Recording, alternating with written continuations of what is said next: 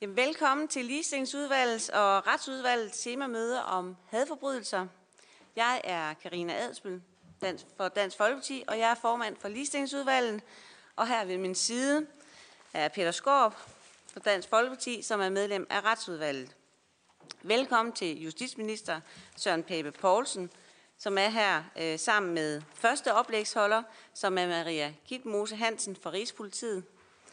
Velkommen til, også velkommen til alle i øvrige oplægsholdere, som er Maria Ventegodt, Institut for Menneskerettigheder, Søren Larsen, LGBT Danmark, Christina Hvid, Det Kriminelt Præventive Råd, og Kasam Iyas fra CFE, Center for Forebyggelse af Eksklusion. Og velkommen til tilhørende, og velkommen til de seere, som følger temamødet her på Folketingets kanal. Formålet med temamødet det er at sætte fokus, øh, fokus på hadforbrydelser og give udvalgene en større indsigt i de øh, problematikker vedrørende hadforbrydelser, men også at få belyst, øh, hvad vi fra Folketingets side eventuelt kan gøre for at begrænse hadforbrydelser og sikre en målrettet indsats i forhold til hadforbrydelser. Jeg starter med at give ordet til justitsministeren for en introduktion af det første oplæg. Værsgo. Tak for det, og mange tak for invitationen til temamødet i dag. Det skal blive kort for, for mit vedkommende. Inden jeg giver ordet videre til analytiker Maria Kidmose Hansen fra National Forebyggelsescenter under Rigspolitiet, som skal holde oplæg om Rigspolitiets arbejde med hadforbrydelser, vil lige benytte lejligheden til at sige et par få øh, ord. Dagens øh, emne er et emne, som, som ligger mig øh, personligt meget på sinde, og jeg glæder mig rigtig meget til at høre de øh, forskellige oplæg, vi skal høre i dag. For mig er der ingen tvivl om, at hadforbrydelser er alvorlige og stærkt krænkende for den person, det konkret går ud over. En hadforbrydelse kan være nok til at vende op og ned på det liv, øh, man lever, og det kan i værste fald efterlade fysiske eller psykiske ar flere år frem i livet. Men ikke nok med det. Hadforbrydelser rammer ikke bare den enkelte person, de rammer bredere. En hadforbrydelse er med til at sprede frygt og utryghed blandt alle der tilhører den samme gruppe. Det er helt afgørende, at der i det danske samfund er plads til, at man kan være den, man er, uanset seksualitet, hudfarve eller tro, som man måtte have. Og det er helt afgørende, at vi beskytter og værner om denne ret. Og derfor ser jeg med stor, øh, særlig stor alvor på den her type sager, og jeg ser frem til at blive klogere på området på dagens møde, og med de øh, få indledende bemærkninger, så vil jeg give ordet videre til Maria Kedemose Hansen fra Rigspolitiet.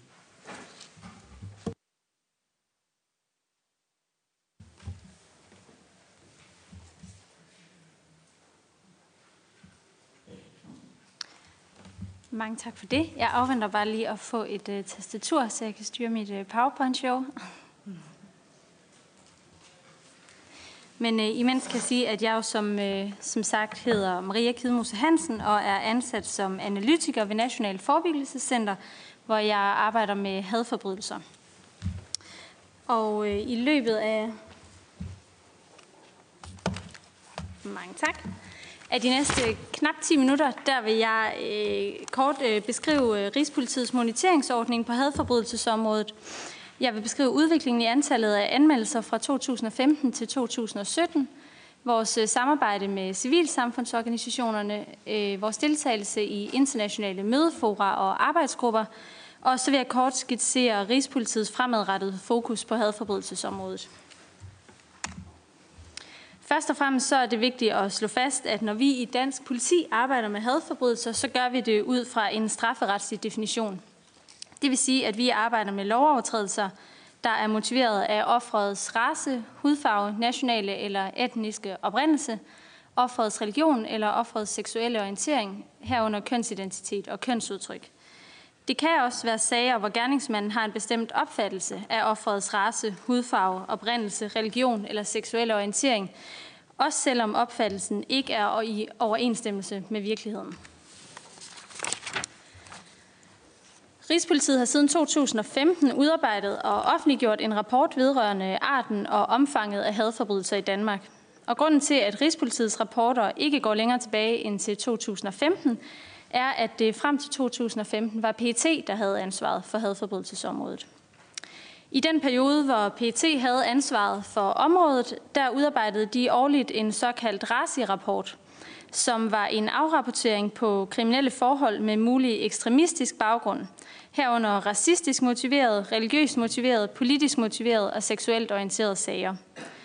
Da Rigspolitiet i 2015 overtog ansvaret for hadforbrydelsesområdet, der bibeholdt PET ansvaret for ekstremistisk motiveret og politisk motiverede forbrydelser. I forbindelse med, at vi i Rigspolitiet overtog ansvaret for hadforbrydelsesområdet, der indførte vi en moniteringsordning på området. Det vil sige, at vi siden 2005 har holdt øje med hadforbrydelsesområdet i Danmark. I den forbindelse der besluttede vi, at de såkaldte søgenøgler skulle tages i brug til den her monitering.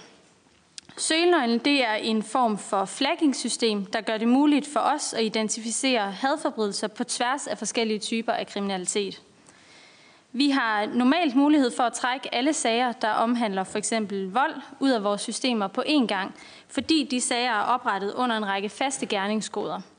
Men når det kommer til hadforbrydelser, så har vi ikke mulighed for at lave et sådan træk, fordi hadforbrydelser øh, kan fordeles over en lang række forskellige kriminalitetstyper. Det kan for eksempel, der kan for eksempel være tale om sager, der er oprettet som enten en voldssag eller en herværkssag, men som indebærer et hadmotiv og derfor også udgør en hadforbrydelse.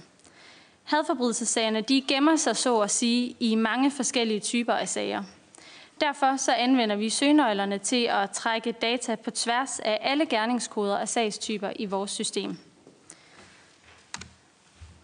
Det den her tabel viser, det er antallet af hadforbrydelser fordelt på motivkategorier i både 2015, 2016 og 2017.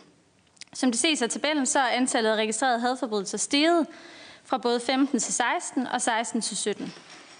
Brugen af søgnøgler den var ny i 2015, og det må derfor antages, at den, den her nye registreringspraksis den i højere grad anvendes i 16 og 17 end i 15. Derudover så er det vigtigt at nævne, at stigningen fra 16 til 17 afspejler en ændring i vores moniteringspraksis. I en erkendelse af, at hadforbrydelsessøgenøglen ikke blev påsat alle relevante sager, valgte vi også at søge på en række udvalgte søgeord på tværs af alle gerningskoder. Det medførte, at sager, hvor et eller flere af de her søgeord indgår i resuméfeltet, der er et lille tekstfelt, som sagsbehandleren anvender til at kort beskrive sagen, at de nu også vil indgå i vores moniteringsordning. Det er her vigtigt at understrege, at alle de sager, der indgår i vores moniteringsordning, de gennemgås manuelt. Det vil sige, at alle sager, hvor et eller flere af de før omtalte søgeord indgår, og alle sager, hvor der er tilknyttet en hadforbrydelsessøgenøgle, de gennemgås, og det vurderes, om der er tale om en hadforbrydelse eller ej. Kun de sager, hvor det vurderes at være en hadforbrydelse, indgår i årsrapporten, og dermed også i den her tabel.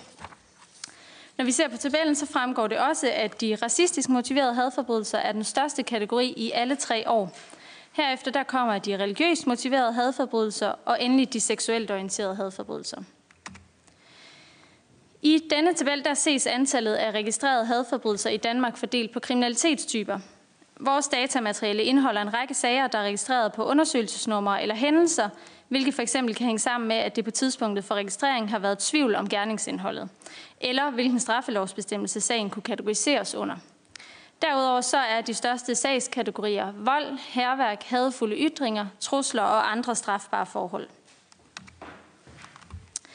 Som det ses af, af denne her slide, der er de fire hyppigst forekommende gerningssteder, offentligt tilgængelige steder, internettet, privat beboelse og arbejdspladser og uddannelsesinstitutioner. Her er det særligt værd at bemærke, at internettet er det andet mest forekommende gerningssted i 2015 og 2016, og det tredje mest forekommende gerningssted i 2017. I 15 og 16 der udgjorde hadforbrydelser på internettet ca. 22 procent af det samlede antal hadforbrydelsessager, mens hadforbrydelser på internettet i 2017 udgjorde ca. 16 procent af det samlede antal sager.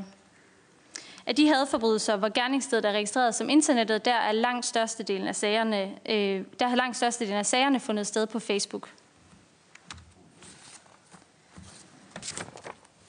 I Rigspolitiet der har vi en række faste samarbejdspartnere, som vi mødes med et par gange om året. Det drejer sig om øh, LGBT Danmark, Muslimernes Fællesråd og det jødiske samfund i Danmark. De civilsamfundsorganisationer de er blandt andet også repræsenteret på vores efter- og videreuddannelsestilbud til politikredsene.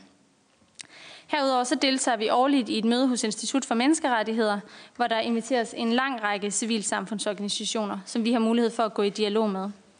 Endelig så mødes vi løbende med andre relevante organisationer og drøfter snitflader og muligheder for udvikling og eventuelle samarbejder. Rigspolitiet er også repræsenteret i flere internationale samarbejder, arbejdsgrupper og mødefora. Vi har blandt andet siddet med i den såkaldte High Level Group on Combating Xenophobia, Racism and Other Forms of Intolerance under Europakommissionen. Det er der blandt andet kommet en Code of Conduct vedrørende hadfulde ytringer på internettet ud af. Den her Code of Conduct den forpligter en række IT-platforme til at være i stand til at vurdere notifikationer om hadfuldt materiale på deres platforme, således at det hadfulde materiale kan blive fjernet. Vi har ligeledes sendt med en arbejdsgruppe omhandlende bedre dataindsamling og registrering af hadforbrydelser. Og derudover så varetager vi rollen som National Point of Contact ved Office for Democratic Institution and Human Rights og er forpligtet til at sende hadforbrydelsesdata til dem årligt. Endelig så vi for nylig til en fælles nordisk hadforbrydelseskonference, som Kripos under Norges politi havde taget initiativ til. Deltagerne det var alle repræsentanter fra politiet i Norge, Sverige, Finland, Island og Danmark. Og formålet med den her konference det var at dele viden og best practice på tværs af de nordiske lande. Det er planen, at det her nordiske samarbejde skal fortsætte, således vi har mulighed for at blive ved med at inspirere og lære hinanden. Slutteligt så kan jeg sige, at Rigspolitiet gennem længere tid har fokus på at øge anmeldelsestilbøjeligheden i forhold til hadforbrydelser. Og det arbejde det vil vi selvfølgelig fortsætte i fremtiden, blandt andet i samarbejde med civilsamfundsorganisationerne. Og derudover så har Rigspolitiet siden indførelsen af moniteringsordningen på hadforbrydelsesområdet har fokus på at forbedre vores registreringspraksis, hvilket vi selvfølgelig også vil fortsætte med. Alt det her det gør vi for at få en større viden om, hvor mange hadforbrydelser der finder sted i Danmark, hvor de finder sted og hvornår de finder sted. Tak. Men tusind tak for et øh, rigtig godt oplæg, og øh, vi, vi øh, tager os øh, spørgsmålene til allersidst, med mindre man lige har et opklarende spørgsmål. Og, øh, og det øh, er der nogen, der lige har et opklarende i forhold til oplægget, så... Tak for det, og tak for det. det jo, jeg skal bare lige have vide, det her det er de, de forbrydelser, der bliver registreret hos politiet, altså hvor der er en anmeldelse bag. Det er jo selvfølgelig ikke et udtryk for, hvor mange forbrydelser der finder sted, som, så det kan vel både være, være tyde på, at politiet er blevet mere effektiv og mere ops på det her. Det kan desværre også tyde på, at der er flere hadforbrydelser. Det går ud fra, at korrekt forstået. Det er korrekt forstået. Har, det her er kun tale om anmeldelser. Det er anmeldelser. Ja. Og har man statistik over domfældelser? Øh, de, det har man ikke, og øh, anklagemyndigheden holder øje med 266b, men man har ikke en fast statistik over antallet af domfældelser. Okay, så lige et opklarende øh, spørgsmål mere. Ja, det var bare, øh, tak for indlægget, det var bare øh, i forhold til det med registrering. Nu øh, siger du så, at I har været inde og, og prøve nogle forskellige søgeord for at finde ud af, hvad er egentlig omfanget af det øh, i forhold til anmeldelser. Men det har været diskuteret øh, i, i flere forskellige omgange, at man skulle lave en meget sikker markering på anmeldelsen, altså et felt, øh, og der har været forskellige vurderinger af, hvor, hvor udbygget det felt skulle være. Øh, men spørgsmålet går egentlig på, hvordan ser I behovet for at få, få mere fast viden og mere fast grund under fødderne i forhold til de her tal, fordi de, jo, de stiger jo voldsomt, som Preben, er inde, Preben Bang Henriksen er inde på. Men det er jo et spørgsmål, om det handler om, om det er, fordi der er bedre en bedre registrering, eller det er fordi, der reelt er tale om en stigning. Så kunne, vi, kunne du prøve at, at, at klarificere lidt for os, hvordan, hvordan foregår registreringen egentlig mere præcist, og er der brug for en, en bedre registrering, mere præcis registrering? Registreringen den foregår helt præcis på den måde, at når der bliver anmeldt en sag, som f.eks. kan være en voldssag eller en herværkssag, så har sagsbehandleren jo til opgave at forsøge at afdække et motiv. Og øh, Øh, mener man, at der kan være tale om en hadforbrydelsesag, så skal man påføre den her søgenøgle, som så gør, at vi inde i Rigspolitiet kan finde sagerne. Så det, det er egentlig sådan en flagging af, at her, tale om, her kan være tale om en hadforbrydelse. Den søgenøgle er et arbejdsredskab for politiet, så det vil sige, at den kan godt blive tilføjet senere i processen, hvis man bliver opmærksom på det senere. Den kan også blive fjernet, så man, man, kan, man kan sagtens uh, sætte den på, når sagen bliver anmeldt. Øhm, og øh,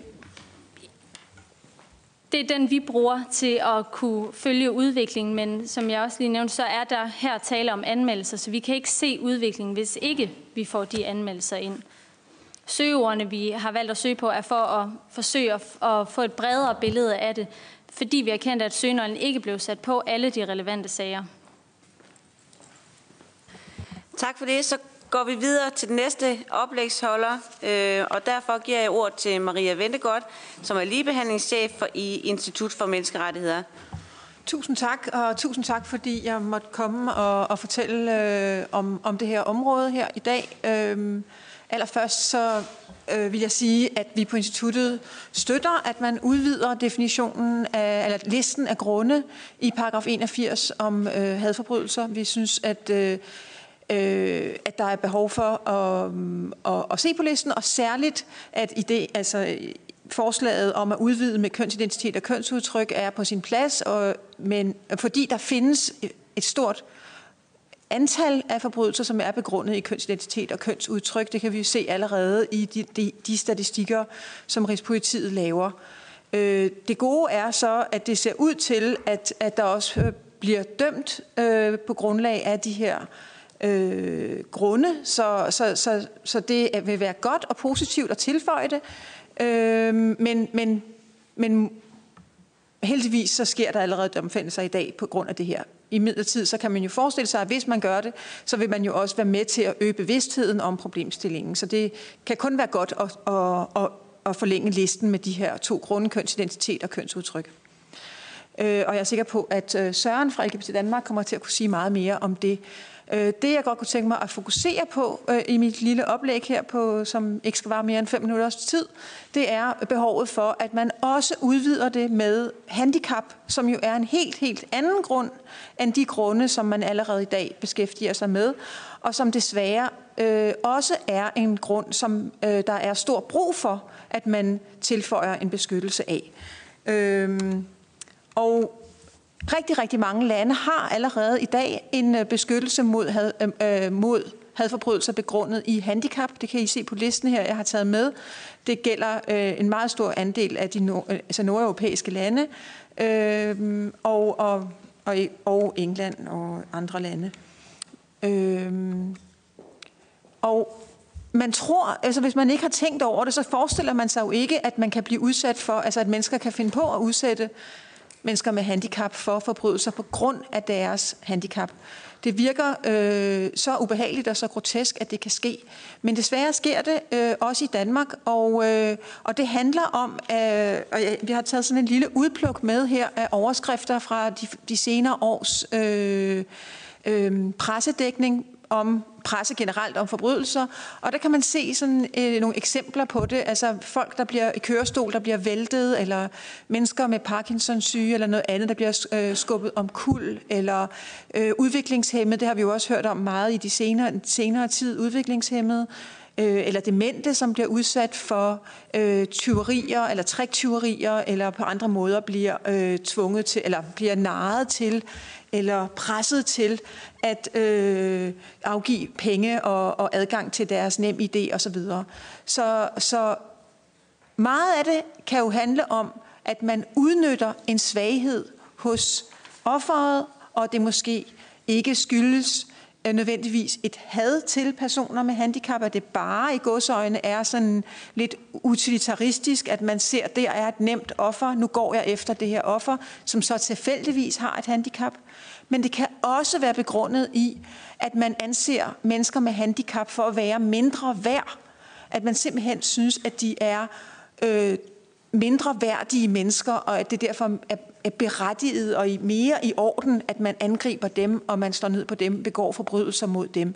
Så desværre er det ikke noget, altså handicap kommer på den måde til at minde om de andre diskriminationsgrunde, de andre minoritetsgrupper, som bliver beskyttet her, og derfor så vil det give rigtig, rigtig god mening, at man udvidede beskyttelsen i, øh, i straffeloven, fordi det minder så meget om de begrundelser, der, finder, der, der er for, de, for, for, at man har øh, gjort det strafbart at, at øh, begå forbrydelser mod de andre grunde, begrundet i, de, i had mod de andre grunde. Og endelig vil jeg slutte af med at sige, at det øh, desværre også er sådan, at øh, 15 procent af mennesker med større handicap oplyser, at de måske eller helt sikkert har været udsat for chikane eller hadforbrydelser.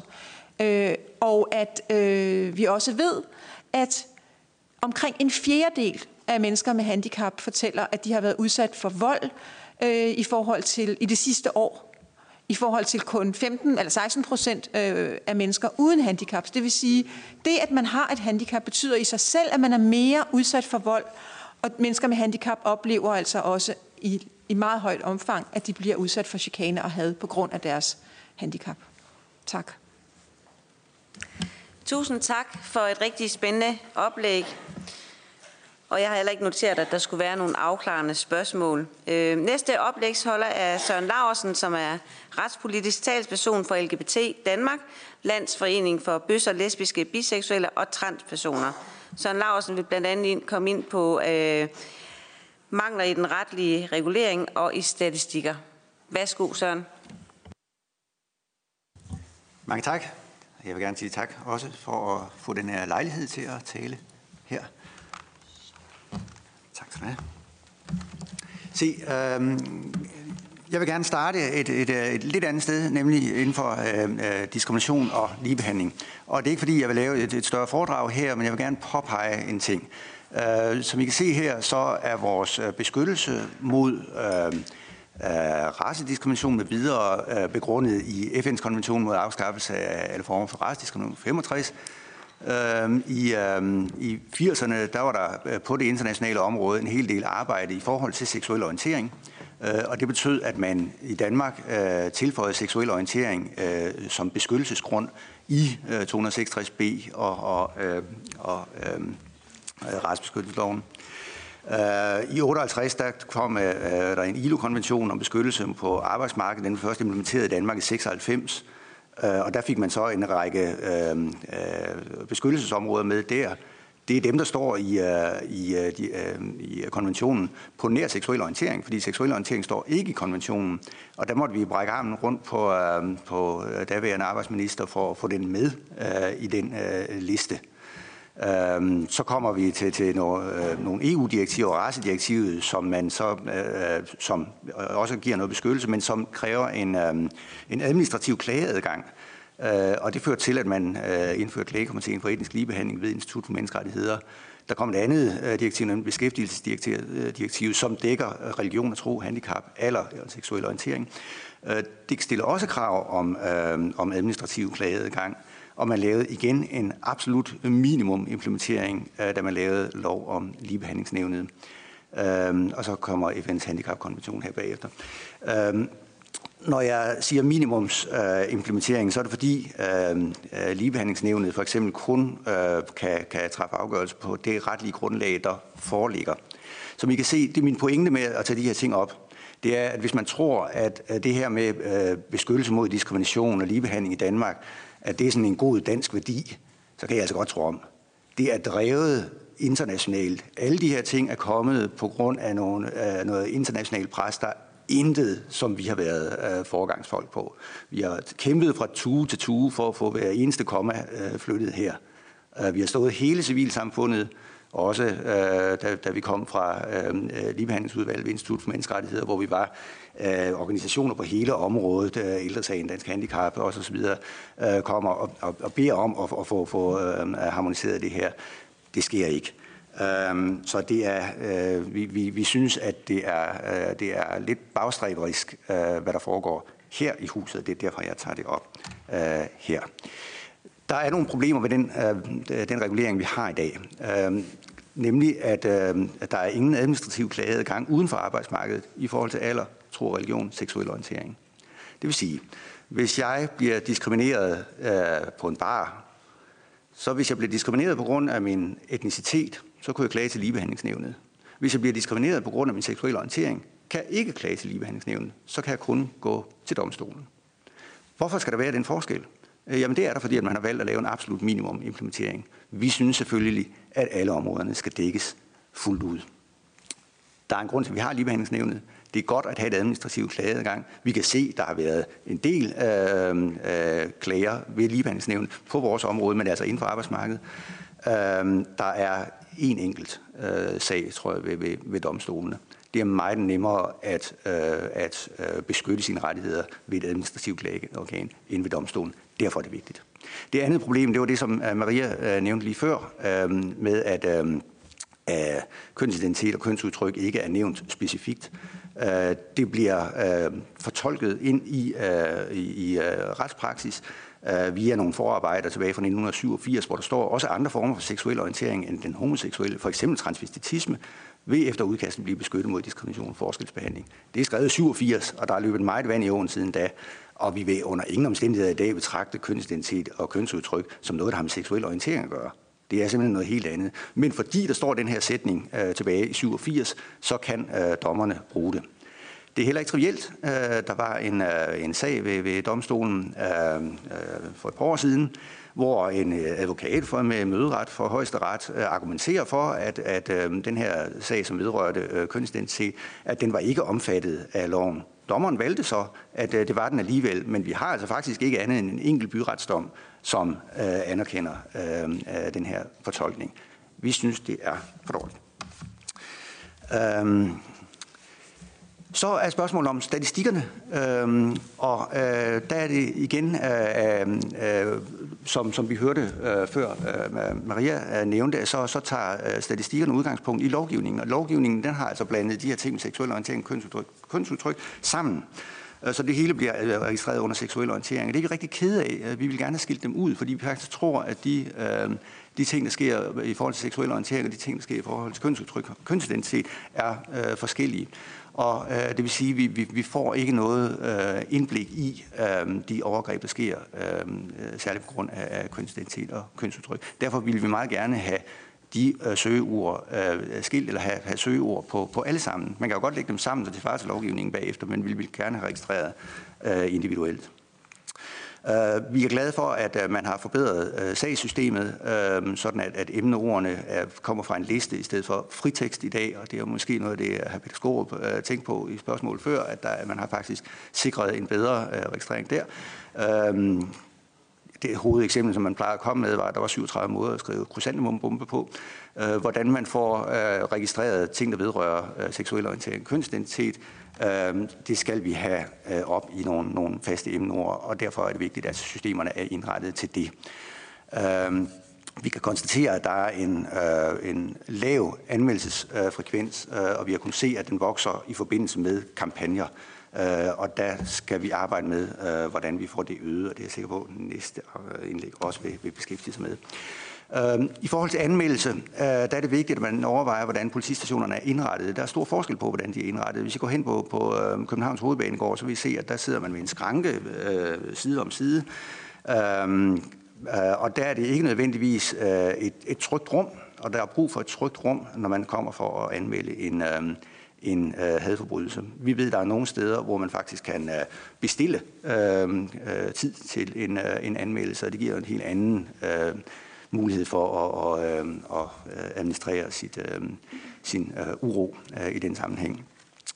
Øh, og det er, her skal jeg også huske at pointere, at det er meget vigtigt, at det ikke er anmelderens ansvar at sikre, at det bliver, bliver registreret som en hadforbrydelse. Det er vigtigt, at den, der, der er politimedarbejderen, er opmærksom og spørger ind til, om det er en hadforbrydelse. Det kan aldrig være offerets ansvar. Og det er vigtigt, at vi har set afgørelser, hvor, hvor der ikke er dømt efter øhm, øh, strafskærpende omstændighed, fordi der ikke var spurgt ind til det. Øh, så det er vigtigt, at øh, det sker.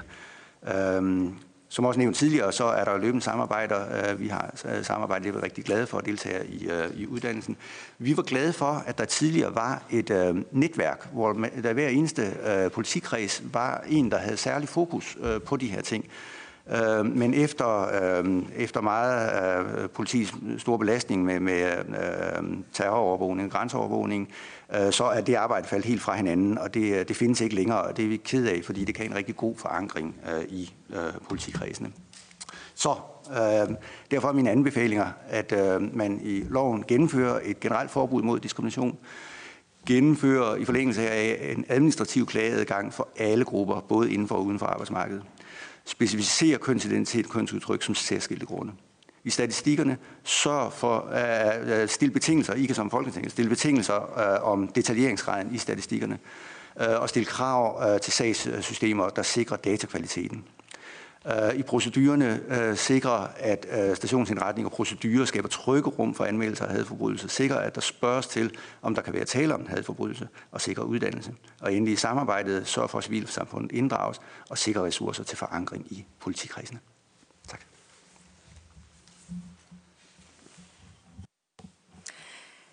Tak for det. Jeg skulle lige se, om der var nogle opklarende. Der var et opklarende fra fru Skipper. Værsgo. Tak.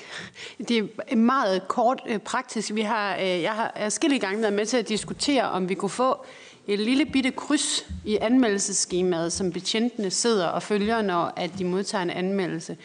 Altså, så vi har stadigvæk ikke fået det dumme kryds, som vi har snakket om så langt. Altså en lille boks, man bare kan sætte en kryds i. Det mangler stadigvæk. Er det rigtigt? Hmm.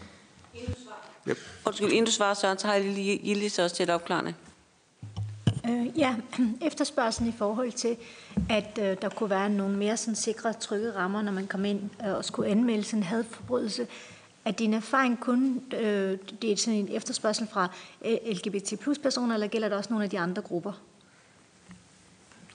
I forhold til det første, øh, øh, der, der skal vi nok spørge nogle folk, der sidder og, og arbejder med det konkret. Men som jeg har forstået det, øh, så er, er, er, er feltet ikke øh, kommet endnu, og det har noget at gøre med, med øh, systemindretningerne. Øh, vi spørger dem, der, der, der sidder med det. Øh, I forhold til øh, at skabe trygge rum, jamen det, er, der, det er jo ikke noget særskilt for os. Hvis man har været udsat for en hadforbrydelse, eller for den sags skyld øh, et, et seksuelt overgreb osv., der, der måske ikke kategoriseres som sådan, øh, har man brug for et, et, et trygt rum for at kunne øh, tale sin, sin, øh, øh sin sag. Øh, og det er vigtigt, at man, at man skaber det. Der kommer lige et mere. Peter Skov. Tak for de interessante anbefalinger. Men lige i forhold til det der lille kryds, som øh, Pernille Skipper også øh, talte om, øh, nu er det jo ikke en ny diskussion faktisk. Det er jo en, faktisk en rigtig gammel diskussion, som man kan undre sig over ikke er, har mundet ud i, at det kan sættes nu. Øh, og vi havde jo lidt spørgsmål forud for, eller efter, efter Rigspolitiets indlæg her. Kan, kan man ikke kan, man, kan nogen ikke sætte sig sammen og finde ud af at få lavet den programændring, der betyder, at når man sidder og registrerer ved anmeldelsen, så kommer det med helt præcis? Er der ikke brug for det? Er der brug for det overhovedet? Eller hvad, hvad, mener, hvad mener I? Altså som vi gør det nu, så bruger vi jo søgenøglen, som er en form for flaggingssystem, altså hvor det bliver markeret, at her taler om en hadforbrydelse. Det er ikke et kryds, der bliver krydset af, hvor der står hadforbrydelse ud for, men det er en markering, der bliver sat på, så man kan se, her tale om en hadforbrydelse. Øh, hvordan systemændringer eventuelt skal være, hvis der skal laves et, et, øh, et kryds, øh, hvor der skal krydses af i anmeldelsesrapporten, det, det tør jeg ikke at, at udtale mig om, øh, men det, det er det, som søgenøglen gør. Den giver os mulighed for at se, at der er tale om en hadforbrydelse. Ja, nu begynder det godt nok lige med en masse øh, spørgsmål her. Men det, hvis det er opklarende, så tager vi dem, og så øh, går vi videre til næste. Og jeg har øh, Roger på. Værsgo. Ja, tak for det. Jeg, jeg tænker også, at vi tager en masse til sidst. Men, men lige i forhold til det her, altså der er jo to kryds faktisk, der skal sættes. Vi, vi snakker om politiets egne forholdsregler i forhold til at diskriminere borgere, og så i forhold til de forbrydelser, der bliver anmeldt. Og jeg ved ikke, om vi er kommet videre med det kryds i forhold til, at politiet registrerer, når der er noget øh, etnicitet indblandet, eller hvad, hvad nu borgerens baggrund er. Anbefalingen kom både fra Institut for Menneskerettighed, men også øh, de bruger det i England for eksempel, hvor efter hvert stop, så skal betjenten sørge for at, at registrere. Øhm, det er det ene spørgsmål. Er det, er det kommet på plads? Og det andet i forhold til jeres søgenøgle her, det kræver vel, at betjenten er enormt øh, bevidste omkring, hvad de skriver ned i deres registreringer, før de her søgenøgler virker? Og hvordan sørger I for, at I opdaterer de kompetencer hos betjentene? Så vidt jeg forstår det, så er det sådan en inddagskursus i forhold til øh, mangfoldighedstræning. Øh, jeg tager lige øh, skipper med. Det er super, super praksis. Det er bare for at forstå. Altså, der er jo en ting er jo søgenøglen, hvordan man søger det frem, men når man, men, men det kryds i anmeldelseskemaet, eller hvad man skal kalde det, er jo for at sørge for, at betjenten spørger til det hver gang. Altså, at man skal, det, det spørgsmål, mit spørgsmål går på, findes det, at betjenten skal aktivt kryds ja eller nej til, om der kunne være tale om en, en, en hadforbrydelse? Hvis jeg skal svare på den helt kort først, så nej, det findes ikke. Politiet krydser ikke af i anmeldelsesrapporten, om der er tale om en hadforbrydelse eller ej. Øhm, I forhold til det, dit første spørgsmål, så har, tør jeg ikke at udtale mig om det. Jeg er som fagperson på hadforbrydelsesområdet, og, og har ikke nærmere kendskab til... Øh, jeg tænker, det er etnisk profilering og sådan noget, du også snakker ind i. Ikke? Ja. Men det ved jeg, der bliver arbejdet på og er fokus på i politiet. Øhm, I forhold til det her med, hvad vi gør for at sikre, øh, at øh, søgnøglen bliver sat på, så har vi, som du siger, uddannelsen, og det er et, et, et endagskursus, som du også siger, hvor vi forsøger at få så mange betjente som muligt igennem, hvor vi blandt andet også har deltagelse fra, øh, fra LGBT og fra Muslimernes Fællesråd og fra det jødiske samfund og fra Rigsadvokaten, der sørger for at fortælle om, hvordan er lovgivningen og hvordan skal det forstås. Derudover så at den måde, vi forsøger at sikre at finde alle sagerne, det var det her, jeg sagde med, at vi har lavet en liste med søgeord, så vi også finder de sager, hvor der ikke er en søgenøgle på, og får dem med i systemerne. Øhm, så, så vi også kan finde dem, hvor, hvor betjenten ikke har været opmærksom på at få sat søgenøglen på. Og derudover så vil jeg sige, at vi, vi, vi låser vores data en gang om måneden, øh, og den her søgenøgle kan godt sættes på senere i systemet, så det kan godt være, når man kommer længere hen i sagsgangen, at søgenøglen så bliver sat på. Tak for det. Så går vi videre, så skal vi høre om forebyggelse af hadforbrydelser. Det er ved Christina Hvid, som er forebyggelseschef i det Kriminalpræventive Råd. Værsgo. Ja, mange tak. Det er et lidt andet emne det her. Jeg skal tale om, hvordan vi kan arbejde med at forebygge hadforbrydelser. Og mit oplæg det tager afsæt i den viden, der er om øh, lovende indsatser på området, og også om, hvordan vi kan arbejde mere helhedsorienteret. Og man kan sige, at i det kriminalpræventive råd, der er vi jo rigtig meget på hjerte i forhold til, hvordan man kan forebygge de her ting. Men jeg har ligesom valgt at skitsere det rigtig enkelt for jer, sådan så at øh, vi kan gøre det kort, og så kan I øh, spørge ind til det bagefter. Øh, hadforbrydelser det er et utroligt kompliceret emne, når vi taler forebyggelse. Der er forskellige sammenhænge, hvor i det sker, der er forskellige årsager, og der er også øh, vidt forskellige målgrupper. Og når vi taler forebyggelse, så er det enormt vigtigt at være skarp på, hvad er det specifikt, vi gerne vil forebygge, og hvordan er det, vi vil arbejde med det her. Og det ved jeg, at for jer, der sidder her i dag, der er det sådan, måske næsten en banal pointe. Men når vi går ud og ser på, hvordan vi forebygger i praksis, så er det tit, at øh, vi glemmer at tage højde for, hvad det specifikt er, vi arbejder med. Så noget af det, man skal være opmærksom på, når man vil sætte ind og forebygge de her ting, der er, at vi skal kigge på, øh, vil vi gerne fremme tryghed, vil vi gerne forebygge kriminalitet i almindelighed, øh, og er vi optaget af at forhindre recidiv, altså vil vi forhindre, at gerningsmanden gentager sin forbrydelse efterfølgende. Det kan også være afgørende for, om vi sætter ind i forhold til, hvad er det for en konkret situation, og hvad er det for et konkret sted, de her hadforbrydelser sker, eller sætter vi ind over for gerningsmanden og forhindrer, at, øh, at mennesker begår hadforbrydelser. Ja. Vi går lige herop. Inden jeg går videre med at skitsere forskellige måder, som man kan arbejde med forebyggelse på, her, så har jeg sådan en øh, helt grundlæggende pointe, og det er, at øh, vi simpelthen mangler viden på området. Altså, vi har allerede talt lidt omkring det her med anmeldelsestilbøjelighed, og måske også manglende koordinering af de anmeldelser, der er i Danmark.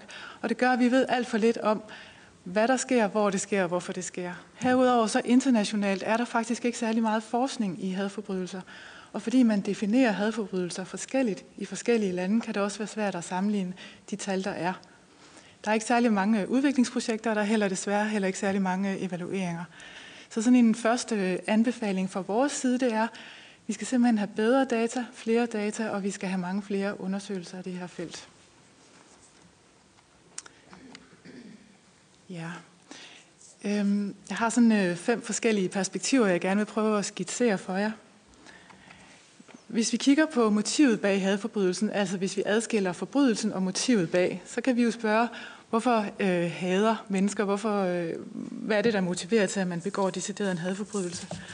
Hvis man kigger ned i forskningen, så kan vi faktisk ikke rigtig finde ud af, hvad er forskellen på, hvorfor du begår vold, og hvorfor du begår hadmotiveret vold, osv. osv. Det vil tit være de samme ting, der går igen, hvis man kigger på gerningsmanden. Der er nogle ting, der peger på, at der kan være en tendens til det her med, at man leder efter en syndebuk, og at man har behov for at identificere sig ind i en gruppe, hvor det er dem imod os. Og hvis vi ligesom tager fat i, det, i de problematikker, så der, hvor vi skal sætte ind, det er øh, oplysning og dannelse, altså demokratisk dannelse øh, og generel oplysning i skolen, helt oplagt, og også øh, blandt voksne via kampagner, via undervisningsmateriale osv. osv. I den forbindelse så er det centralt at fokusere på mobning, fordi der synes at være en tendens mellem at være øh, et menneske, der, der mobber, øh, og som så også senere, senere begår kriminalitet.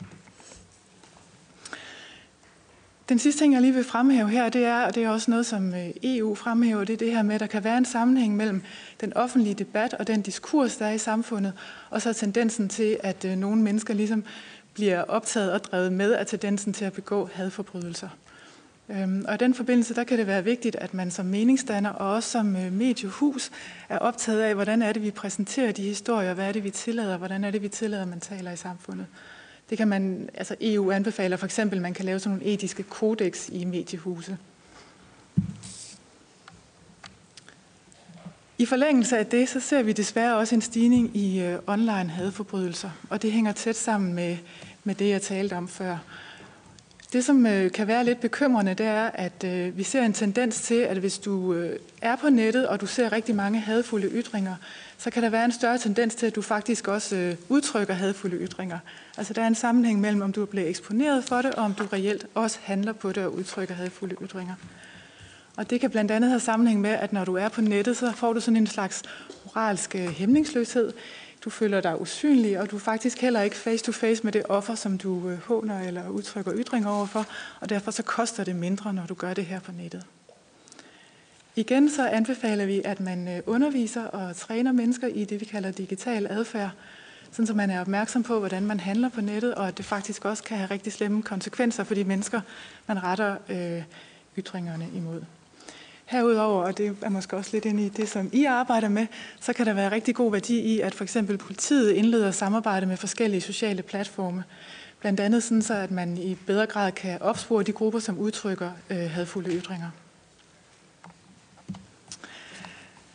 Hvis vi så antager, at nogle af de her øh, gerningsmænd, som begår hadforbrydelser, de, de vil begå kriminalitet uanset motiveret had eller ej, så er der jo de helt generelle måder, vi arbejder med at forebygge kriminalitet på. Det vi altid anbefaler, og det vi virkelig øh, ligesom appellerer til, det er, at vi arbejder med at nedsætte social udsathed. Vi ved, at hvis du vokser op i en udsat familie, vi ved, hvis du er udsat for vold, hvis du føler dig ekskluderet i samfundet osv., osv., så har du en større risiko for at begå kriminalitet. Øhm, herudover så kan det være relevant at se på forskellige grupperinger, altså gruppedynamikker. Der kan være nogle gruppe, gruppe øh, altså grupper, som har det med at udvise ag- aggressiv øh, adfærd, og hvor man kan gå ind og arbejde med det, for eksempel i udsatte boligområder. Endelig så vil jeg fremhæve, at hvis man øh, har gerningsmænd, så kan det faktisk godt øh, give resultater, altså hvis man har fundet mennesker, som, som udøver kriminalitet, øh, og tilbyde programmer, hvor du lærer at håndtere vrede, hvor du lærer at blive bedre til at altså selvkontrol, og også hvor du udvikler empati hos gerningsmanden.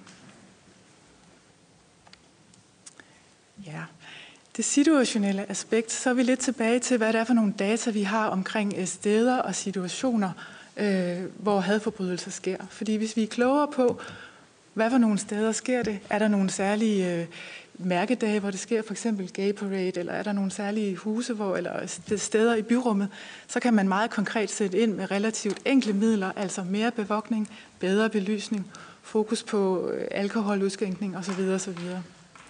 Det, som jeg gerne vil fremhæve, som vi er meget optaget af i rådet lige nu, det er det, som hedder bystanderperspektivet, fordi vi kan se, at hvis vidner til forbrydelser faktisk griber ind relativt hurtigt, øh, så kan man faktisk forebygge en forbrydelse, uden at man risikerer, at vidnet faktisk øh, selv bliver overfaldet eller lignende.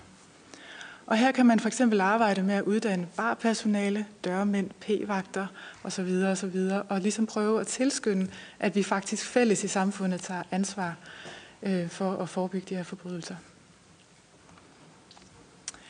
Det sidste, jeg vil nævne, det er sådan lidt ind i den diskussion, der har været allerede, øh, og det er, hvordan vi øh, tager imod offeret, og også hvordan vi øh, håndterer en gerningsmand, hvis vi, hvis vi finder ham.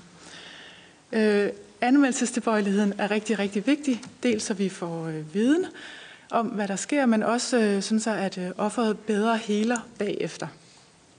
I den forbindelse der er der undersøgelser, der viser, at det her med færre proces og det var det, du har været inde på herover også. Altså procedural justice, det er, at offeret føler sig godt behandlet, og føler, at samfundet signalerer, at vi faktisk tager det her alvorligt.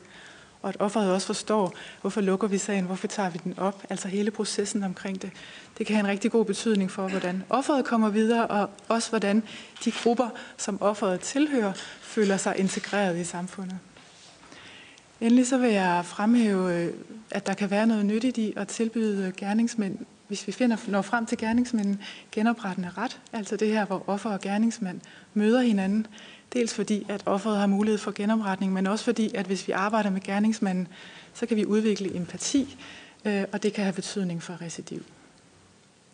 Så det var sådan en øh, lyngennemgang af forskellige perspektiver på forebyggelse. Der er forskellige niveauer, hvor man kan sætte ind, og der er forskellige områder, man kan fokusere på. Der er ting, vi kan gøre. Øh, vi vil rigtig gerne have mere viden. Jamen, uh, tusind tak for oplægget. Så haster vi videre til det næste oplæg. Og den sidste oplægsholder øh, er uh, Iyas, som er bestyrelsesformand for CFE, Center for Forebyggelse af Eksklusion. Oplægget handler blandt andet omkring uh, erfaringer fra et projekt, Anmeld Had. Værsgo. Jo tak, og tak for muligheden. Jeg hedder som sagt Kasam og er formand for CFE, og er også projektansvarlig for det, vores første projekt, som hedder Anmeld Had. Øh, lige for at sætte en, en kontekst, så er CFE en frivillig baseret øh, civilsamfundsorganisation, øh, og i sagens kerne så arbejder vi for at styrke sammenhængskraften i samfundet. Øh, vi gør det ud fra to perspektiver. Det ene det er med at arbejde med at forebygge øh, følelsen af eksklusion, og det andet det er med at styrke følelsen af medborgerskab. Hvis vi kigger på, øh, på Anmeld Had, så har Anmeld Had til formål at øh, registrere hadforbrydelser, øh, og på den baggrund at indsamle så meget data som muligt, så at vi kan i talesætte emnet i forer som, som det her, hvor vi kan være med til at forebygge øh, hadforbrydelser også. I Anmeld Had, der registrerer vi alle slags hadforbrydelser. Der er ikke noget, som har større fokus end andet. Der er ikke nogen religion, som har større fokus end andre. Der er ikke nogen etnicitet, som har et større fokus øh, end andre. Øh, vores platform er som udgangspunkt reaktiv, så vi går ikke proaktivt ud og søger efter hadforbrydelser for at, at indsamle data. Men der er nogle borgere derude, som føler sig krænket, som sætter sig ned og så siger, nu skal vi, nu skal vi gøre noget. Øh, det eneste tidspunkt, hvor vi er øh, proaktiv på, det er, hvis vi deltager i nogle undersøgelser, Øhm, vi sidder også med rundt om bordet i øh, Bruxelles med, øh, øh, med det, i det internationale samarbejde, som, som Maria også nævnte. Øhm, og i den forbindelse så laver vi også nogle øvelser, som gør, at vi proaktivt indsamler data. Men kvæg, at vi er en civilsamfundsorganisation øh, og har de ressourcer, som vi har, så er det ikke noget, vi gør øh, proaktivt. Øhm, og hvis man så tænker på, at vi reaktivt indsamler data og kigger på det datamateriale, som vi har, så er det desværre rigtig, rigtig højt og vidner om en, en meget kedelig tendens. Øh, jeg vil dele et par observationer med jer, meget kort. Minoriteter, som bliver udsat eller identificerer sig med nogen, som har været udsat. Øh, alle dem, som vi har talt med, de er ramt på deres retsfølelse. Øhm, og det her med at blive ramt på deres retsfølelse, det er sådan noget helt fundamentalt. Altså, vi spiser bagefter, vi skal først være trygge. Og der, der er rigtig mange af vores borgere, som ikke er trygge. Øhm, og det er klart, at øh, hvis ikke man føler sig tryg i sit samfund, så gør det altså noget ved oplevelsen af, hvorvidt om man er ligeværdig borger i et samfund, eller man ikke er. Hvis vi kigger på, øh, på de sociale medier, hvor, øh, hvor vi har fået øh, talt lidt om, hvor, hvor stor en trafik der egentlig er, og hvor, meget, øh, øh, hadforbrydelser, hvor mange hadforbrydelser der forekommer der, så er det lidt ligesom om, at det er højlysdag, og nogen kører over for rødt med en cykel, og nogen kører over for rødt i biler, og nogen de tonser igennem med lastbiler. Og der er ikke rigtig nogen, som, som vogter det her område. Øh, der er ikke rigtig nogen, som, som stiller sig op og siger stop. Der er ikke rigtig nogen, som, som stiller sig op og så siger, hey, det her kan altså have en konsekvens, både for den, som, som kører bilen, men også for den, dens egne nærmeste, altså de kommende generationer, øh, men også for alle borgere i almen, almindelighed. Så vi har sådan et open space, hvor det er helt fuldt ud socialt accepteret, at her kan vi opføre os, som vi vil. Og vi ved alle sammen, hvor meget tid vi bruger på de sociale medier. Så det er et forum, som er stærkt under angreb, øh, som vi har meget lidt fokus på. I forhold til det her, vi, som vi også taler om i dag, med indsamlet statistik på området. Øh, det er en rigtig svær en. Den statistik, som er interessant for politiet, det er, når det er en strafferetslig sag. Det, det er jo det, som man monitorerer. Nu har vi modtaget så meget data, og vi har indsendt rigtig mange anmeldelser ind til politiet også. Og det vi helt klart kan se, der er en tendens for. Du har toppen af isbjerget, som er vores hadforbrydelser, som vi alle er enige omkring. Det her det er en hadforbrydelse. Og så har du en urskov af anmeldelser, som ligger lige under kanten. Det kan, vi kan tale sætte det som mobning, vi kan også tale det som voksenmobning, men de ligger lige under grænsen. Øhm,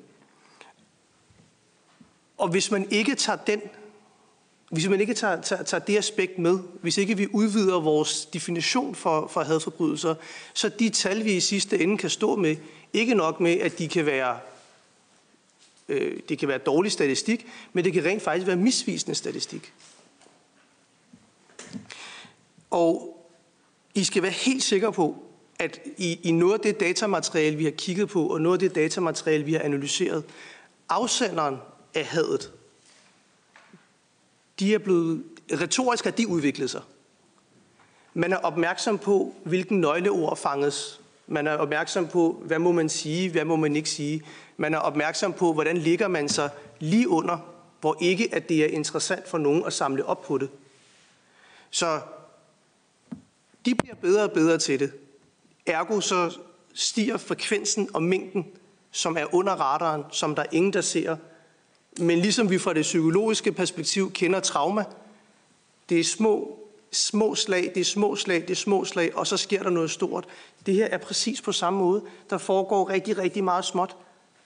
Vi har lige delt noget data med nogle forskere, og deres tese er, når de har kigget på vores data indledningsvis, at selvom at der er rigtig meget, som ikke er en hadforbrydelse, ikke kan kategoris- kategoriseres med en hadforbrydelse, som en hadforbrydelse, men frekvensen af, at nogle bestemt, øh, eller nogle grupperinger bliver mødt med en hård retorik med en høj frekvens, kan faktisk sidestilles med, at de øh, følelsen af direkte at blive truet. Øhm, i forhold til, øh, til erfaringer fra udlandet af, så har vi øh, i England øh, en civilsamfundsorganisation, som har et rigtig tæt samarbejde med politiet.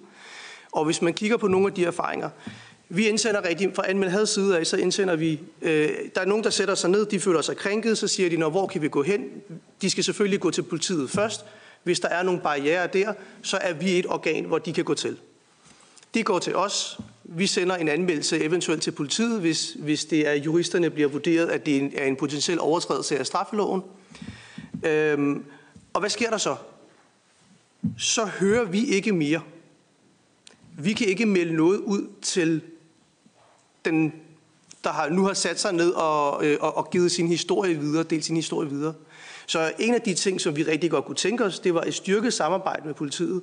Så når det er, at vi indgiver en sag til politiet, at vi så får noget feedback, ikke på, på sagsniveau, men vi overordnet set kan få noget feedback, så vi til vores brugere kan give noget feedback.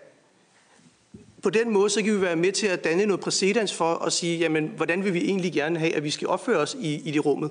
Så hvis politiet mener tilbage, at de her sager er faktisk berettiget, men vi kan ikke efterforske dem, fordi at vi ikke har tilstrækkeligt bevisbyrde, så kan vi gå tilbage til borgerne og sige, var det noget, jeg skulle være opmærksom på? Nå, okay.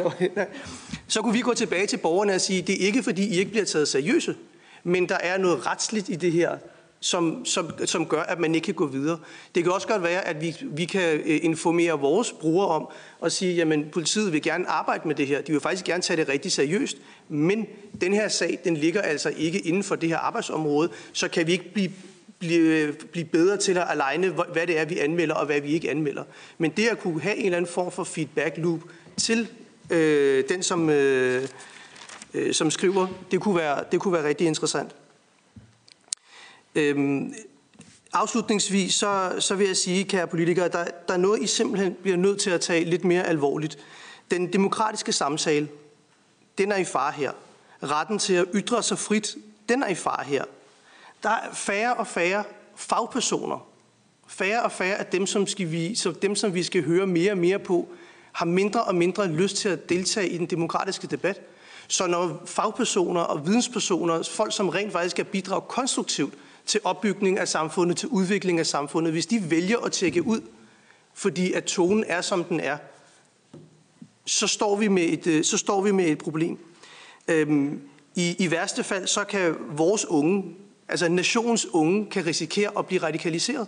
Og vi har lige set et rigtig gralt øh, eksempel fra New Zealand af, hvor der er masser af empiri efterhånden, som understøtter, at diskursen og narrativerne har været med til at bringe den unge, hvor den unge er.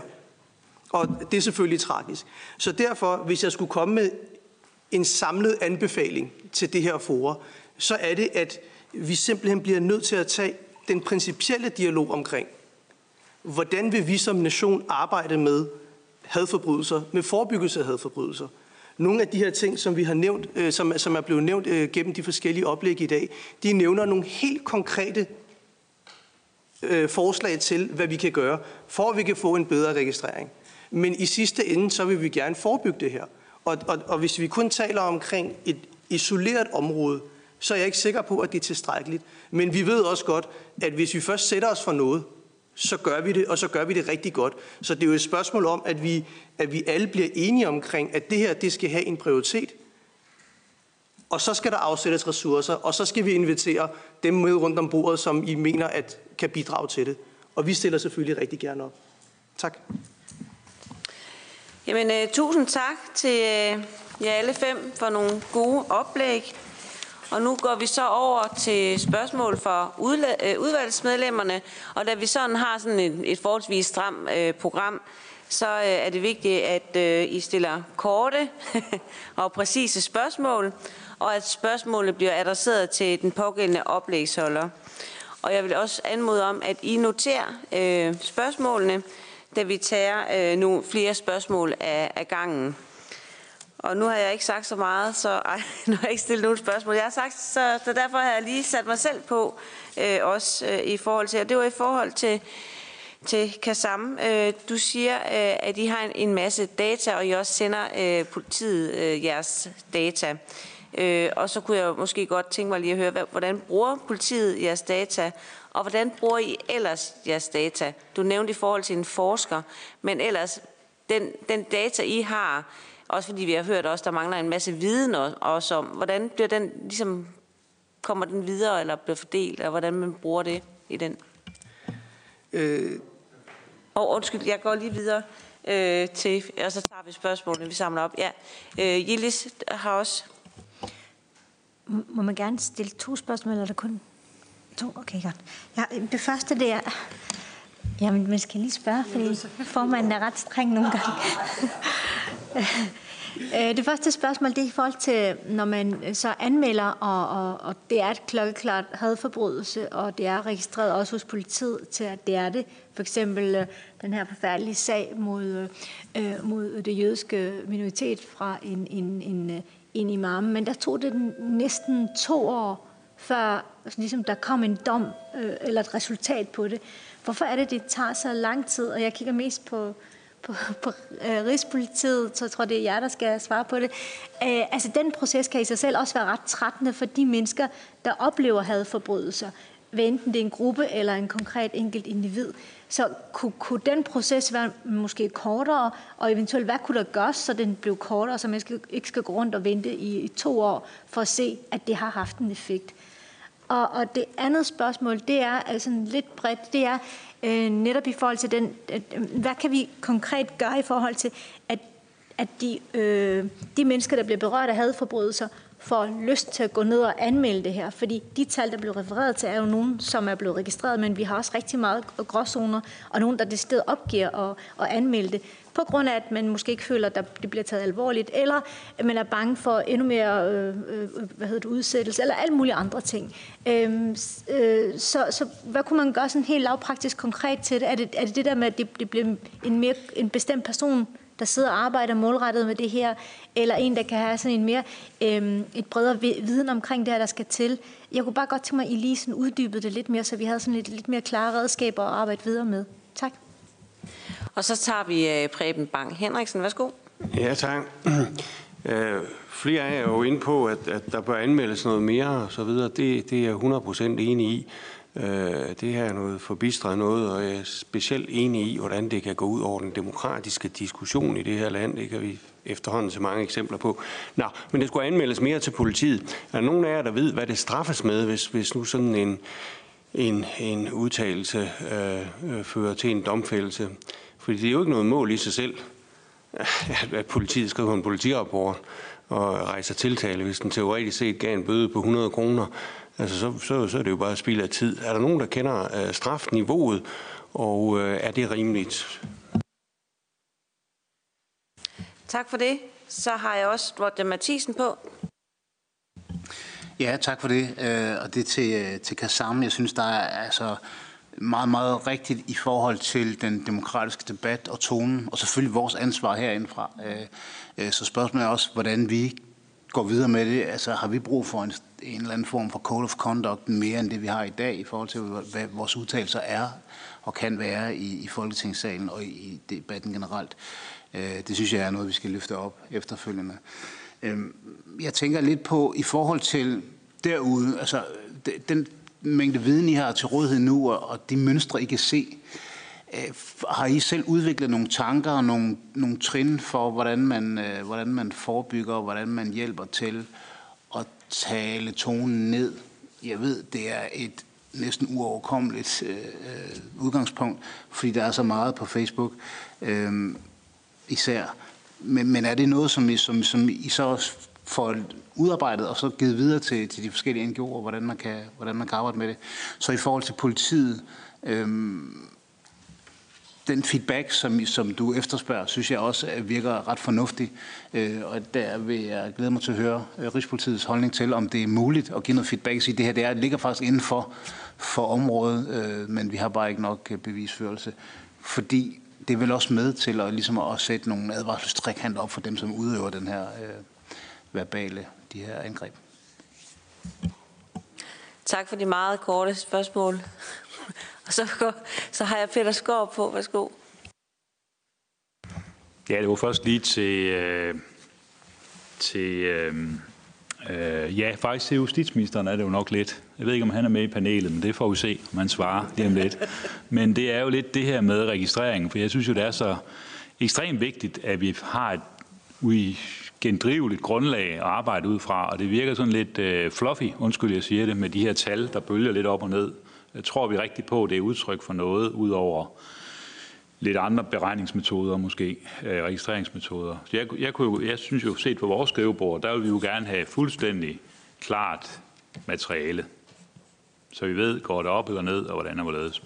Og der må det vel være sådan, hvis man anmelder, så er det vel nemt for øh, politiet at spørge anmelder, mener du, det er en hadforbrydelse, du har været udsat for? Ja eller nej? Ligesom er du mand eller kvinde, ja eller nej? Altså det, der er jo nogle ting, der er ret er næsten enkelt, ikke? Det, der, det er måske ikke helt altid, men stort set. Ikke? Så, så man må ligesom kunne sætte et kryds. Mener man det? Det kan godt være, at politimanden så vurderer, at det er det nok ikke, eller han er, han er gal på den, ham her, gutten. Men, men anmelder må ligesom kunne sige, om det er eller ej, og så kan der sættes et kryds. Det, det synes jeg, det, det er det fælles ønske, jeg tror stort set, der er blandt de politiske partier. Det vil man godt have. Det var lige det ene spørgsmål, og til, egentlig til justitsministeren. Det andet spørgsmål, det var til, øh, til øh, Christine Hvid omkring det med dørmændene.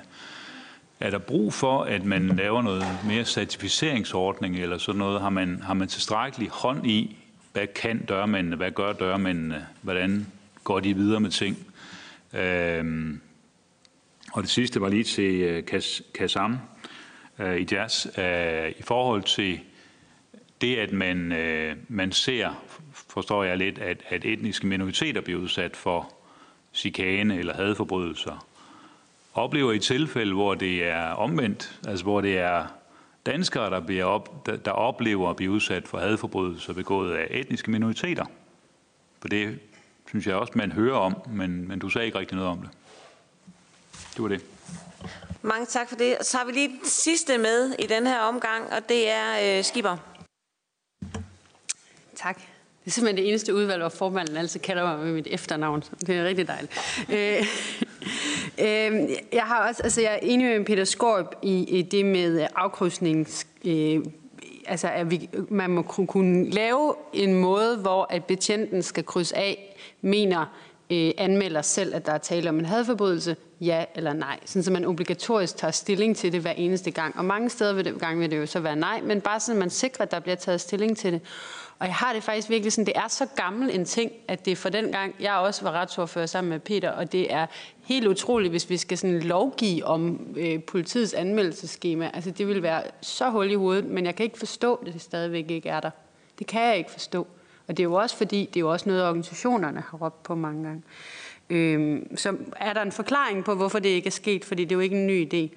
Og øh, mit andet spørgsmål, det er til som, øh, jeg tror det var Søren, øh, der sagde det, at det, de netværk, der har været i de forskellige politikredse tidligere med en ansvarlig betjent og en kontaktperson ud i den jo lokale øh, jødiske trossamfund, øh, lokalafdelingen af LGBT Danmark, øh, altså forskellige organisationer i lokalområdet, som på forskellige vis repræsenterer øh, minoritetsgrupper, har der været rigtig god erfaring med.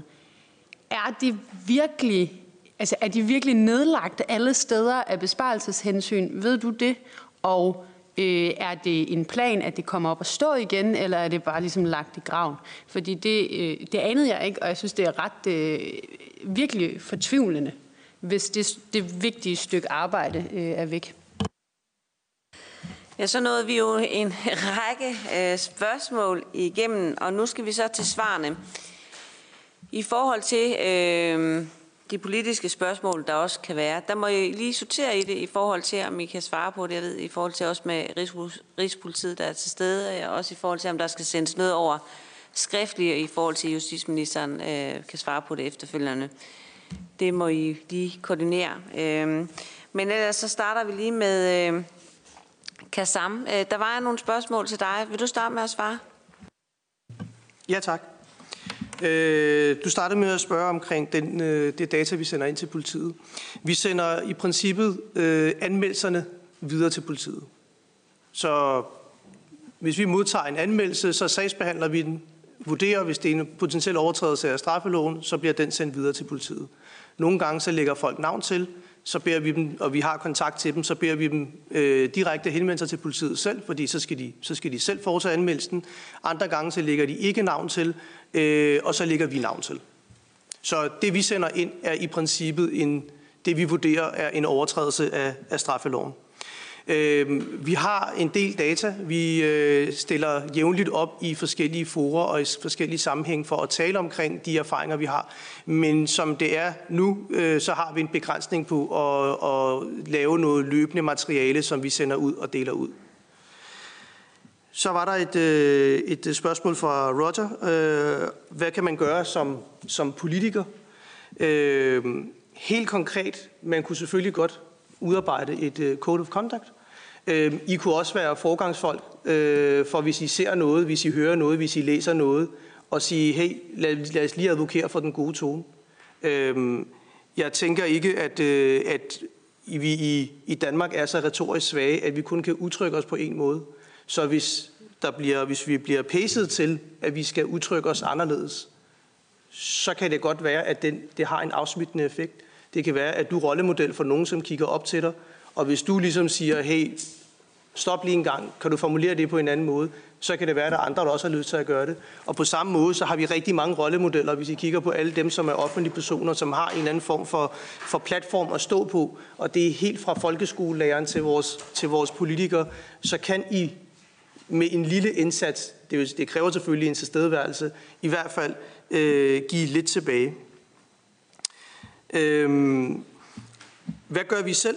Øh, vi har haft nogle konkrete oplevelser med, hvis vi blander os i en tråd, hvor vi kan se, at det løber løbsk, øh, så har vi faktisk været med til at tale den tråd ned. Og man anerkender os som, som, øh, som nogen, som laver noget på det her felt, eller man ikke gør.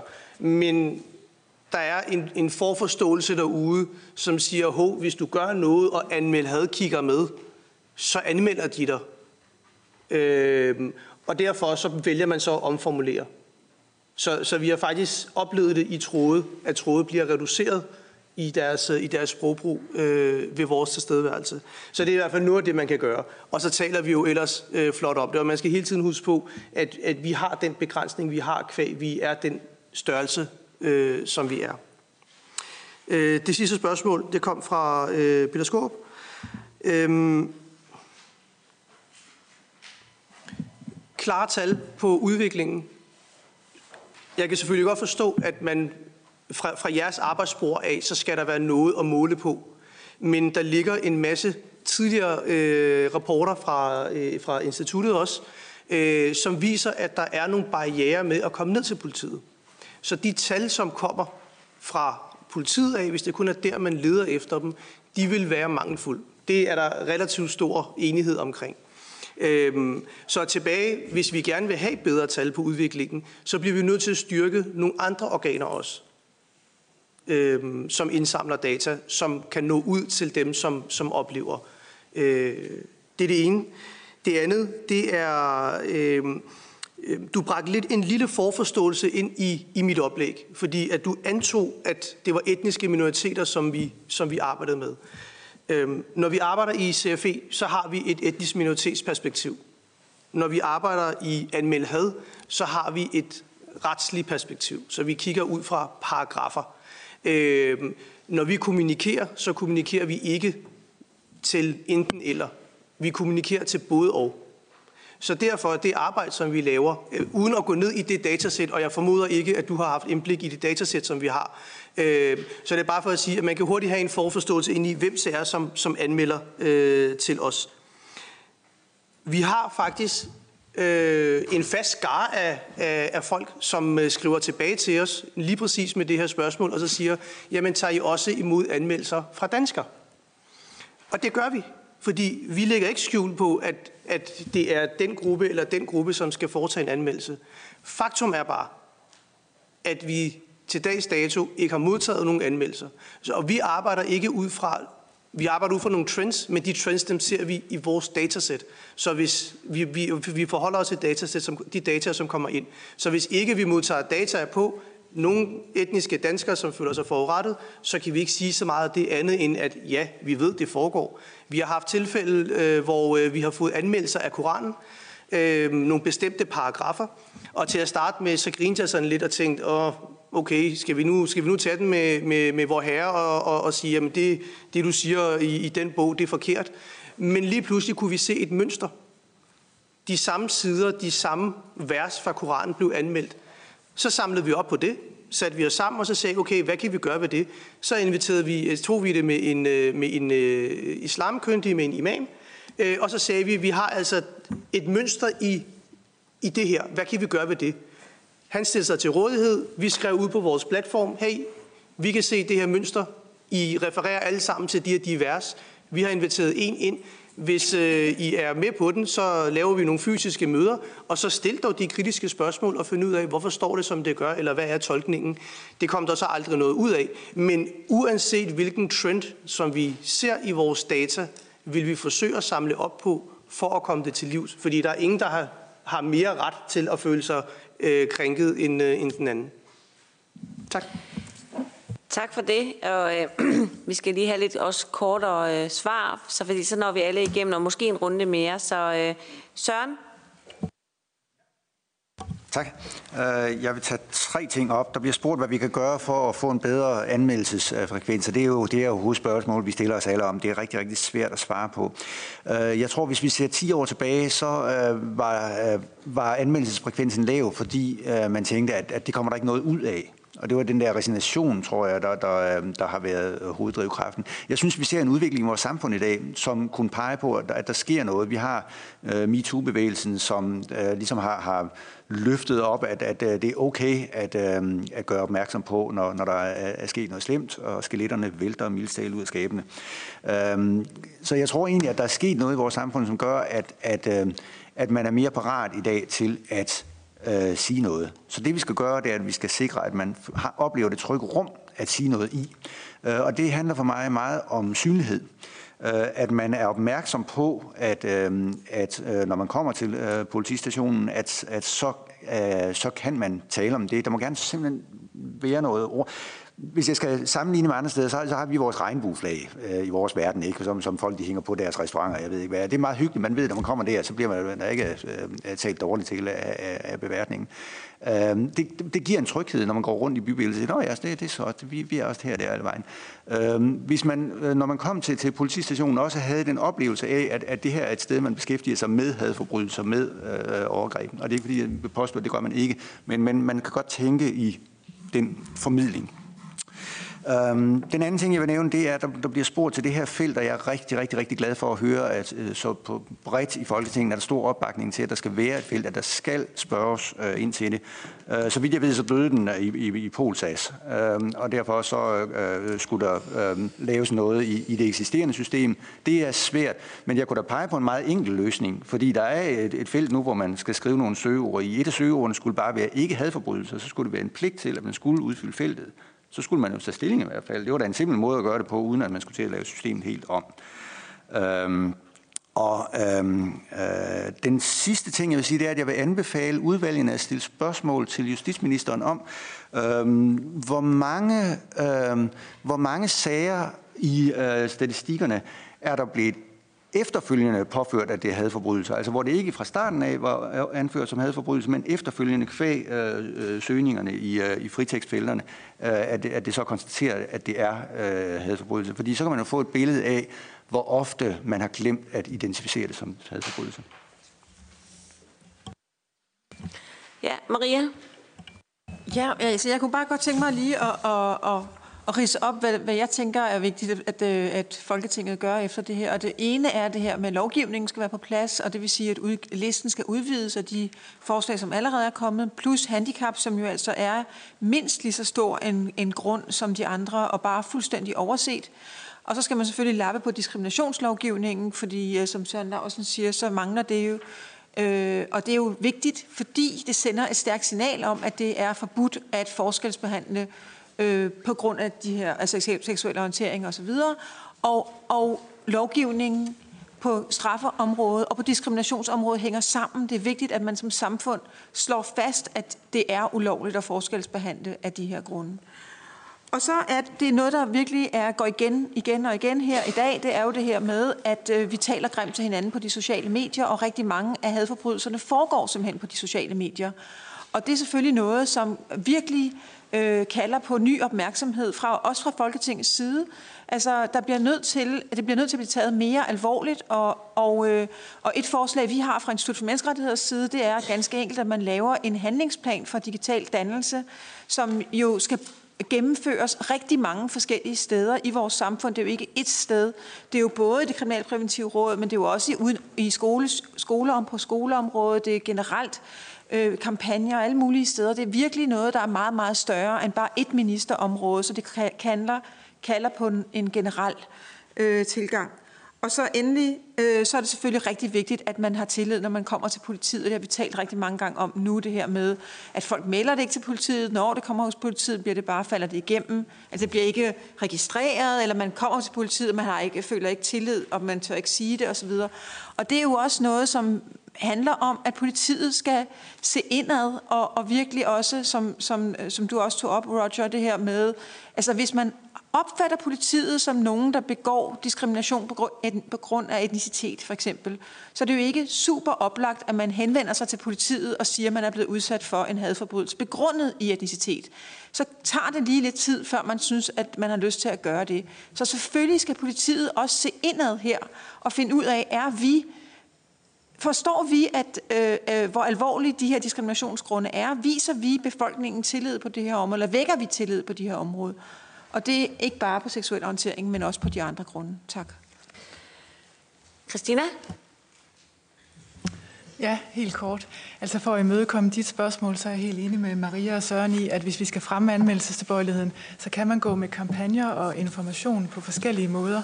Og så dels det her med at sikre en færre proces, altså at offeret faktisk har indtryk af, og en oplevelse af, at, øh, at processen og anmeldelsen bliver taget godt imod, og der bliver fuldt op på den. Så det var helt enkelt det. Så i forhold til, til Peters spørgsmål omkring øh, dørmænd, Altså, vi har ikke nogen klippefaste evalueringer eller dokumentation for, at en certificeringsordning vil være en god idé. Men der er rigtig meget potentiale i det her med at få øh, bystanders til at reagere. Så derfor så tænker jeg, at det kunne være en interessant måde at, at arbejde med det på. Altså en certificeringsordning eller en uddannelse, som kigger på, hvordan man kan, kan gribe ind og reagere som bystander. Så umiddelbart en god idé, uden at der er grundigt belæg præcis for det. Tak. Og Maria? Ja, jeg vil prøve også at gøre det kort. Øhm, I forhold til det her med øh, tiden, det tager, øh, før der falder dom, øh, der øh, har jeg ikke mulighed for at udtale mig om, om den konkrete sag, men øh, det jeg overordnet kan sige, at det jo øh, sandsynligvis er afhængigt af efterforskningen, og derudover så er det jo anklagemyndigheden, der har, der har den del af, øh, af sagsprocessen. Øhm, så kan jeg sige, at den snak her, der har været nu, at for os i politiet, der er det jo rigtig vigtigt, at alle mennesker, der henvender sig til politiet, de får en god behandling. Og øh, derfor så er vi selvfølgelig kede af, hvis der er nogen, nogen, der ikke anmelder, fordi de ikke har tillid til politiet, eller er bange for, at politiet ikke, ikke håndterer, øh, håndterer dem korrekt. Øh, vi har rigtig meget fokus på borgernes møde med politiet, og det har vi på alle områder i politiet, og derunder selvfølgelig også hadforbrydelsesområdet. Så øh, var det Peter Skåb, der sagde, at fra jeres skrivebord ville I gerne have mere øh, klare data. Der kan jeg uden tvivl sige, at det vil vi også fra vores skrivebord rigtig gerne. Vi er meget interesserede i mere viden. Det er også derfor, vi rækker ud til civilsamfundsorganisationerne, fordi vi godt ved, at vi får ikke alting. Vi har kun anmeldelser. Og det er også derfor, I er meget enige med øh, de andre oplægsholdere her, at vi er nødt til at arbejde for at øge anmeldelsestilbøjeligheden, øh, for at få noget mere viden så skal jeg prøve at se, om jeg kan... Øh, I forhold til det her med, at øh, om der skal være et felt i anmeldelsesrapporten, der vil jeg sige, at det vil jeg, altså det vil jeg gå tilbage med, men det, det, det er ikke noget, som jeg lige nu kan sige, at det gør vi, eller det gør vi ikke. Øh, jeg kan sige, at det i hadforbrydelsesager, ligesom i alle andre sager, der har sagsbehandleren en pligt til at afdække motivet. Og hvis der ligger et hadmotiv, så skal det også afdækkes. Øhm, så kan jeg sige i forhold til det med kontaktpersoner, som øh, LGBT også rejser, og som øh, du også rejser, at de er ikke fjernet på grund af besparelser. Øh, frem til 2015 var det PET, der havde øh, ansvaret med hadforbrydelsesområdet, og der blev der oprettet kontaktpersoner ude i alle politikredsene. I 2015 der blev øh, ansvaret flyttet til os i Rigspolitiet, og derfor så blev kontakten også flyttet til os nationalt. Man er som organisation og altid velkommen til at kontakte os, og det er uanset om det er de organisationer, vi har løbende dialog med, eller om det er andre og mindre organisationer. Så er man altid velkommen til at kontakte os. Vi vil meget gerne videreformidle øh, kontakten til, øh, til, øh, de, øh, til politikredsene, hvis der er behov for det, og vi vil også gerne snakke øh, na- nationalt, hvis det er det, der er behov for. Derudover så er man jo også altid velkommen til at kontakte politikredsen. Så var der et meget konkret spørgsmål i forhold til det her med, øh, hvor mange sager, øh, det med, at vi søger på søgeord, også hvor mange sager det har medført. Der har vi i vores øh, årsrapport fra sidste år skrevet, at øh, søgningen på de specifikke søgeord medførte 233 yderligere sager, som efter Rigspolitiets opfattelse kan karakteriseres som hadforbrydelser. Så ud af de 446 sager, øh, der blev registreret sidste år, der er 233 af dem fundet ved at søge på de her søgeord. Tak. Jamen, tusind tak. Øh, og tiden den render, øh, og jeg har rigtig mange på listen, og jeg vil også gerne have hørt, om der var noget for tilhørende. Måske vi kan tage det bilateralt øh, senere. Værsgo, Peter. Tak. Og, og det er jo egentlig bare for en, øh, en afslutning, for lige at holde tidsplanen, og som Karine Adspøl er inde på her, så er det jo et, et tema, som mange har mening om, og det er rigtig spændende, og der er stor interesse for det, så, øh, så mange forer, der diskuterer det her som muligt, og, og fint at snakke også bilateralt. Det jeg vil sige, det er øh, øh tak til jer, der har holdt oplæg her. Øh, det har været rigtig spændende. Og, øh, og øh, det kan være, at vi stiller nogle spørgsmål på baggrund af noget af det. Der var også idéer til spørgsmål, blandt andet fra Søren Laversen og, og andre. Det var godt. Øh, fordi det er jo et, en af de ting, vi har mulighed for. Øh, det er at stille spørgsmål til, til vores ministre. Øh, så skal jeg sige, at de fremviste præsentationer de bliver lagt på udvalgets hjemmesider, så man kan fordybe sig lidt mere i, hvad der er sagt her under mødet. Øh, vi vil også evaluere det både i ligestillingsudvalget og i retsudvalget. Hvad er der sket her? Er der brug for, at vi gør, gør mere? Øhm, og så vil jeg sige tak til tilhørende, og altså tak til oplægsholderne, som øh, får en lille ting her bagefter, som påskyndelse for jeres øh, forberedelse og god arbejde her under mødet. Tak skal I have. Tak for i dag.